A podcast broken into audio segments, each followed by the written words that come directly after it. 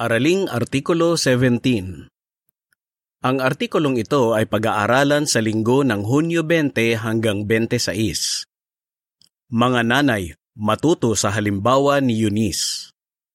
Temang teksto Huwag mong kalimutan ang tagubili ng iyong ina. Iyon ay magandang putong sa iyong ulo at magandang kwintas sa iyong leeg. Kawikaan 1, 8 at 9 Awit bilang 137 Mga babaeng tapat Nilalaman Tatalakayin sa artikulong ito kung ano ang matututuhan ng mga nanay na kristyano sa halimbawa ng nanay ni Timoteo na si Eunice. Matutulungan din sila na turuan ang kanilang mga anak na makilala at mahalin si Jehova. Para po uno at dos, tanong sa A. Sino si Eunice at anong mahirap na sitwasyon ang hinarap niya bilang nanay? Sa B. Komentuhan ang larawan sa pabalat. Hindi inilarawan ng Biblia ang bautismo ni Timoteo, pero hindi mahirap ma-imagine ang saya ng nanay niyang si Eunice ng araw na iyon. Isipin na lang na nangingilid ang luha niya sa tuwa habang nasa tubig si Timoteo. Napapangiti siya habang nakahawak sa kanya si Loida, ang lola ni Timoteo. Halos hindi humihinga si Eunice habang inilulubog sa tubig si Timoteo. At nang iahon na si Timoteo, kitang-kita ang saya sa mukha niya kaya hindi na napigilan ni Eunice na umiyak. Kahit hindi madali, tinuruan ni Eunice ang anak niya na mahalin si Jehova at si Heso Kristo. Anong mahihirap na sitwasyon ang hinarap niya habang sinisikap niyang turuan ng kanyang anak? Deskripsyon ng larawan sa pabalat Masayang masaya ang nanay ni Timoteo na si Eunice at ang lola niyang si Loida habang nakikita nilang binabautismohan bilang kristyano si Timoteo. Magkaiba ang relihiyon ng mga magulang ni Timoteo. Griego ang tatay niya, Hudyo naman ang nanay at lola niya. Malamang na teenager na si Timoteo nang maging kristyano sina Eunice at Loida. Pero hindi naging kristyano ang tatay niya. Ano kayang relihiyon ang pipiliin ni Timoteo? Malamang na nasa tamang edad na siya para magdesisyon sa sarili niya. Pipiliin kaya niya ang relihiyon ng tatay niya? Patuloy ba niyang susundin ang mga tradisyon ng mga Hudyo na itinuro sa kanya mula pagkabata o magiging alagad siya ni Heso Kristo? Para po tres, Tanong. Ayon sa Kawikaan 1, 8 at 9, ano ang tingin ni Jehova sa ginagawa ng mga nanay para tulungan ng mga anak nila na maging kaibigan niya? Mahal din ng mga nanay na kristyano ngayon ang pamilya nila. Napakahalaga sa kanila na matulungan ng mga anak nila na magkaroon ng malapit na pakikipagkaibigan kay Jehova. At talagang pinapahalagahan ng ating Diyos ang pagsisikap nila. Mababasa sa Kawikaan 1, 8 at 9. Makinig ka, anak ko, sa disiplina ng iyong ama, at huwag mong kalimutan ang tagubilin ng iyong ina. Ang mga iyon ay magandang putong sa iyong ulo at magandang kwintas sa iyong leeg. Marami ng nanay ang natulungan ni Jehova na turuan ng mga anak nila para tanggapin ang katotohanan. Para po 4, tanong. Anong mga hamon ang napapaharap sa mga nanay ngayon? Normal lang sa mga nanay kung minsan na mag-alala kung pipiliin ng mga anak nila na paglingkuran si Jehova gaya ni Timoteo. Siyempre, alam ng mga magulang kung gaano katindi ang panggigipit na nararanasan ng mga anak nila sa sanlibutang ito ni Satanas. Isa pa, nahihirapan ng maraming nanay sa pagpapalaki sa mga anak nila dahil wala silang asawa o may asawa nga, hindi naman sumasamba kay Jehova. Halimbawa, Sinabi ng sister na si Christine, Responsable at mabuting ama ang asawa ko. Pero ayaw na ayaw niya na maging saksi ni Jehova ang mga anak namin. Lagi akong umiiyak sa loob ng maraming taon. Iniisip ko kasi kung magiging lingkod ni Jehova ang mga anak ko. Ayon sa talababa, binago ang ilang pangalan. Para po 5, tanong. Ano ang tatalakayin sa artikulong ito? Kung isa kang nanay na kristyano, matutulungan mo ang mga anak mo na mahalin at paglingkuran si Jehova gaya ng ginawa ni Eunice. Sa artikulong ito, tatalakayin natin kung paano mo matutularan ang halimbawa niya at kung paano mo tuturuan ang mga anak mo sa salita at gawa. tatalakayin din natin kung paano katutulungan ni Jehova. Turuan ang mga anak mo sa salita. Para po sa is, tanong. Ayon sa ikalawang Timoteo 3:14 at 15, paano naging Kristiyano si Timoteo? Noong bata pa si Timoteo, sinikap ng nanay niya na ituro sa kanya ang banal na mga kasulatan ayon sa pagkaunawa ng mga Hudyo noon. Siyempre, limitado lang ang alam ni Eunice kasi wala pa siyang alam tungkol kay Heso Kristo. Pero dahil sa mga naituro kay Timoteo mula sa kasulatan, may basehan siya para tanggapin ang Kristyanismo. Magiging Kristiyano kaya siya? Bilang kabataan, makakapagdesisyon siya kung magiging Kristiyano siya. Tiyak na nakatulong kay Timoteo ang pagsisikap ng nanay niya kaya nahikayat siyang paniwalaan ang katotohanan tungkol kay Jesus. Mababasa sa ikalawang Timoteo 3:14 at 15. Pero ikaw, patuloy mong sundin ang mga bagay na natutuhan mo at nahikayat na paniwalaan. Dahil alam mo kung kanino mo natutuhan ang mga ito at na mula pa noong sanggol ka ay alam mo na ang banal na mga kasulatan na nagpaparunong sa iyo para maligtas ka sa pamamagitan ng pananampalataya kay Kristo Jesus. Tiyak na ang laki ng pasasalamat ni Eunice na naituro niya sa anak niya ang tungkol kay Jehova kahit mahirap gawin iyon. Bagay na bagay kay Eunice ang pangalan niya na galing sa salitang nangangahulugang manlupig. Para po siyete, tanong. Paano tinulungan ni Eunice ang anak niya na patuloy na maging mahusay na kristyano pagkatapos ng bautismo nito? Nabautismohan na si Timoteo, isang mahalagang hakbang na nagawa niya sa buhay niya. Pero nag-aalala pa rin si Eunice Paano pa kaya gagamitin ng anak niya ang buhay nito? Makikipagkaibigan kaya siya sa masasamang kasama? Mag-aaral kaya siya sa Atenas at tatanggapin ng turo ng mga paganong pilosopo roon? Magpapalipin kaya siya sa kayamanan at sasayangin ng panahon niya, lakas at kabataan?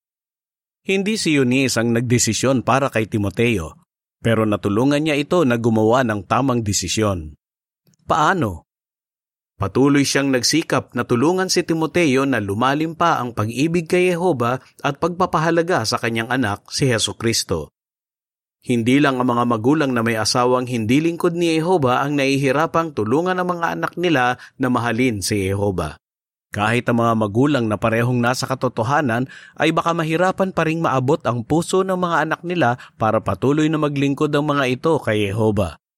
Ano ang matututuhan ng mga magulang sa halimbawa ni Eunice? Para po 8, tanong. Paano matutulungan ng isang nanay ang asawa niyang saksi sa pagtuturo sa mga anak nila tungkol kay Jehova? Mag-aral ng Biblia kasama ang mga anak mo. Kung nasa katotohanan ng mister mo, gusto ni Jehova na tulungan mo siya sa pagtuturo sa mga anak ninyo tungkol kay Jehova. Halimbawa, regular na suportahan ang pampamilyang pagsamba ninyo. Magsabi ng magagandang bagay tungkol sa pampamilyang pagsamba ninyo at mag-isip ng paraan kung paano pa ito ma-enjoy. Pwede mong tulungan ang asawa mo na magplano ng isang study project sa Biblia. Kung sa tingin mo nasa edad na ang ilang anak mo para makinabang sa personal na pag-aaral sa aklat na masayang buhay magpakailanman, baka pwede mong tulungan ang asawa mo para mapag-aralan ito ng mga anak ninyo. Para po 9, tanong. Kanino makakahingi ng tulong ang isang nanay na may asawang hindi saksi? May mga nanay na kailangang manguna sa pagtuturo ng Biblia sa kanilang mga anak dahil nagsosolong magulang sila o hindi saksi ang asawa nila. Kung ganyan ang kalagayan mo, huwag masyadong mag-alala. Tutulungan ka ni Jehova.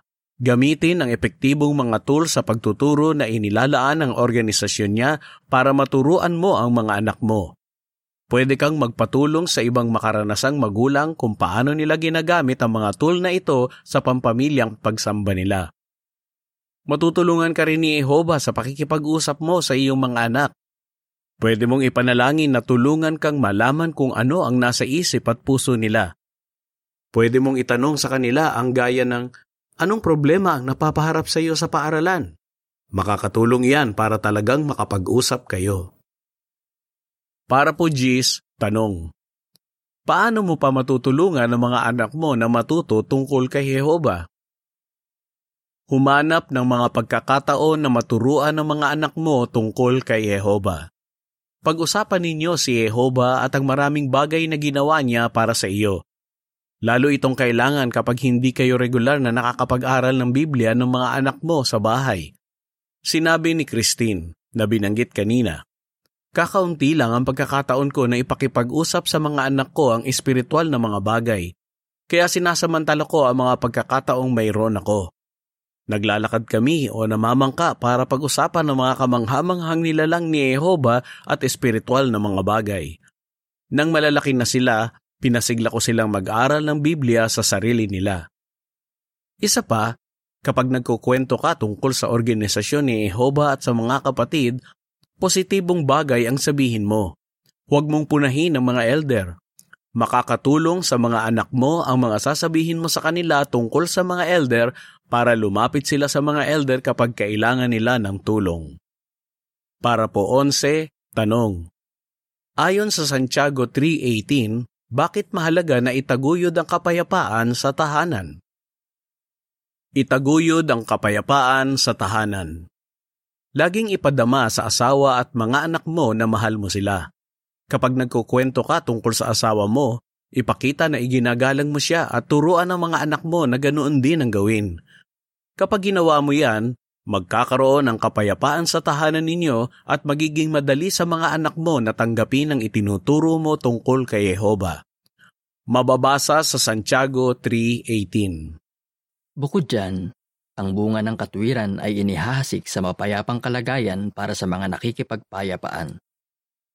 Tingnan ang halimbawa ni Joseph, na isang special pioneer sa Romania. Habang lumalaki siya, nahihirapan siya, ang nanay niya at ang mga kapatid niya na maglingkod kay Jehova dahil sa tatay niya. Sinabi ni Joseph, sinisikap ng nanay ko na maging payapa sa loob ng bahay namin. Sa tuwing nagagalit si tatay, nagiging mas mabait naman si nanay. Kapag napapansin ni nanay na nahihirapan kaming igalang at sundin si tatay, ipinapakipag-usap niya sa amin ang Efeso 6:1 hanggang 3. Pagkatapos, sasabihin niya sa amin ng magagandang katangian ni tatay at tutulungan niya kaming maintindihan kung bakit dapat namin siyang mahalin. Dahil dito, nawawala ang tensyon sa bahay namin.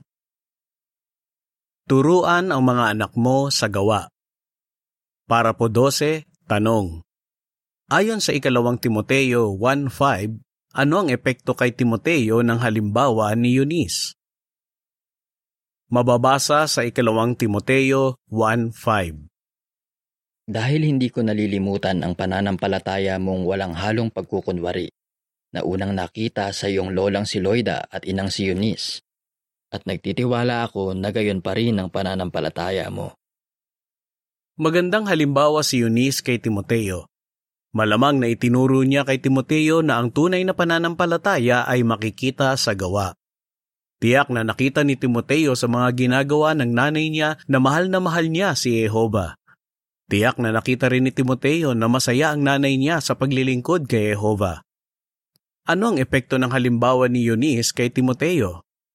Sinabi ni Apostol Pablo na nagkaroon din ng matibay na pananampalataya si Timoteo gaya ng nanay niya. Hindi basta nagkaroon ng pananampalataya si Timoteo, nakita niya ang halimbawa ng nanay niya at tinularan iyon. Naabot din ng maraming nanay sa ngayon ang puso ng mga kapamilya nila nang walang salita. Unang Pedro 3.1 Magagawa mo rin yan. Paano? Para po 13, Tanong. Bakit dapat na maging prioridad ng isang nanay ang kaugnayan niya kay Yehova? Gawing prioridad ang kaugnayan mo kay Yehova. Gaya ng maraming nanay, marami ka ring isinasakripisyo. Baka kasama riyan ang panahon, pera, tulog, at iba pang bagay para mailaan ang pangangailangan ng mga anak mo. Pero hindi iyon dahilan para mapabayaan mo ang kaugnayan mo kay Yehova. Laging maglaan ng panahon sa panalangin, personal na pag-aaral ng Biblia, at pagdalo sa mga pulong. Kung gagawin mo yan, mas mapapalapit ka kay Yehova at magiging mabuting halimbawa ka sa pamilya mo at sa iba. Para po 14 at 15. Tanong. Ano ang matututuhan natin sa halimbawa ni Nalian, Maria, at Joao? Tingnan ang halimbawa ng ilang kabataan na natutong mahalin si Jehova at magtiwala sa kanya dahil sa halimbawa ng nanay nila. Sinabi ng anak ni Christine na si Lian, Hindi kami makapag-aral ng Biblia kapag nasa bahay si tatay. Pero laging dumadalo si nanay sa mga pulong. Kahit kaunti lang ang alam namin, nakatulong ang halimbawa niya at paninindigan para tumibay ang pananampalataya namin. Bago pa kami dumalo sa mga pulong, alam na namin na ito ang katotohanan. Kapag dumadalo sa mga pulong sina Maria, pinaparusahan sila ng tatay niya kung minsan. Ang sabi niya, si nanay ang isa sa pinakamalakas ang loob na sister na nakilala ko Noong bata pa ako, ayaw kong gawin ang ilang bagay kung minsan dahil natatakot ako sa sasabihin ng iba. Pero kapag nakikita ko kung gaano kalakas ang loob ni nanay at kung paano niya laging inuuna si Jehova sa buhay niya, natutulungan ako nito na madaig ang takot sa tao. Ayaw ng tatay ni Joao na pinag-uusapan ng pamilya nila ang espiritual na mga bagay sa bahay. Sinabi niya, handang isakripisyo ni nanay ang lahat maliban sa pag-ibig niya kay Jehova para mapasaya si tatay. At iyon ang talagang nakatulong sa akin. Para po 16, tanong. Ano ang pwedeng maging epekto sa iba ng halimbawa ng isang nanay? Mga nanay, tandaan na may epekto sa iba ang halimbawa ninyo. Paano?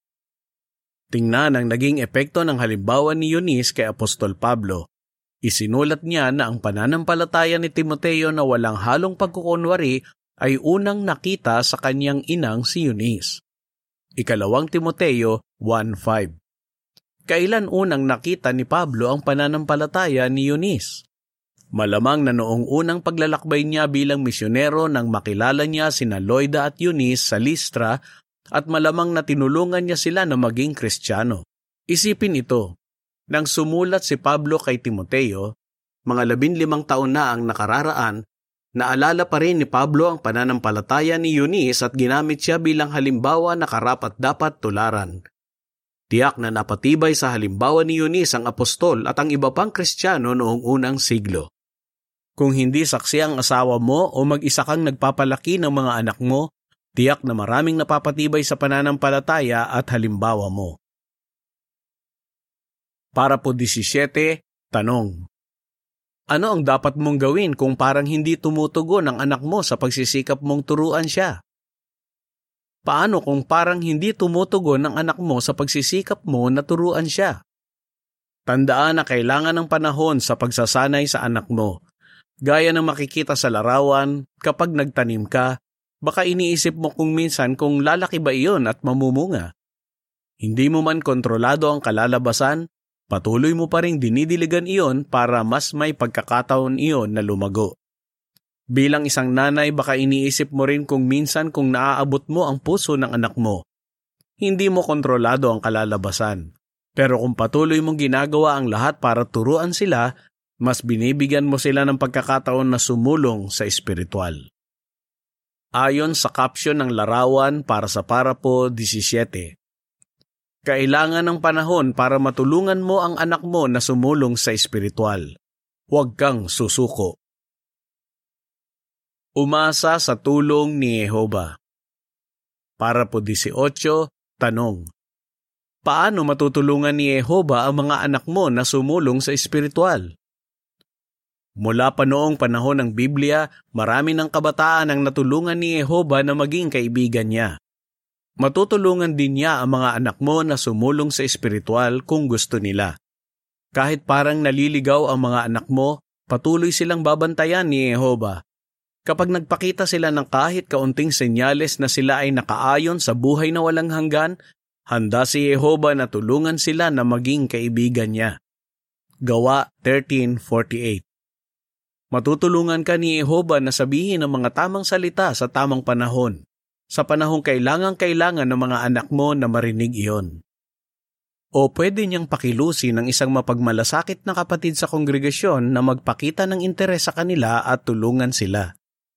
At kahit mga adulto na sila, pwedeng ipaalala ni Jehova sa kanila ang mga itinuro mo noon.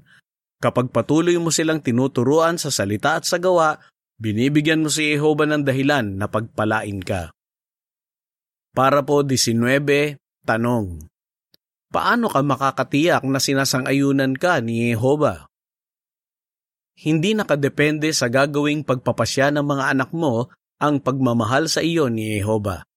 Mahal ka ni Jehova kasi mahal mo siya. Kung isa kang nagsosolong magulang, nangangako si Jehova na magiging ama siya sa mga anak mo at tagapagtanggol mo. Hindi mo kontrolado kung gagawa ng tamang desisyon ang mga anak mo o hindi. Pero kung patuloy kang aasa sa tulong ni Jehova at gagawin ang lahat ng magagawa mo, makakamit mo ang pagsang-ayon niya. Kung isa kang nanay, Paano mo tuturuan ang mga anak mo sa salita? Paano mo tuturuan ang mga anak mo sa gawa? Paano ka aasa sa tulong ni Jehova? Awit bilang 134 Mga anak, ipinagkatiwala ng Diyos. Katapusan ng artikulo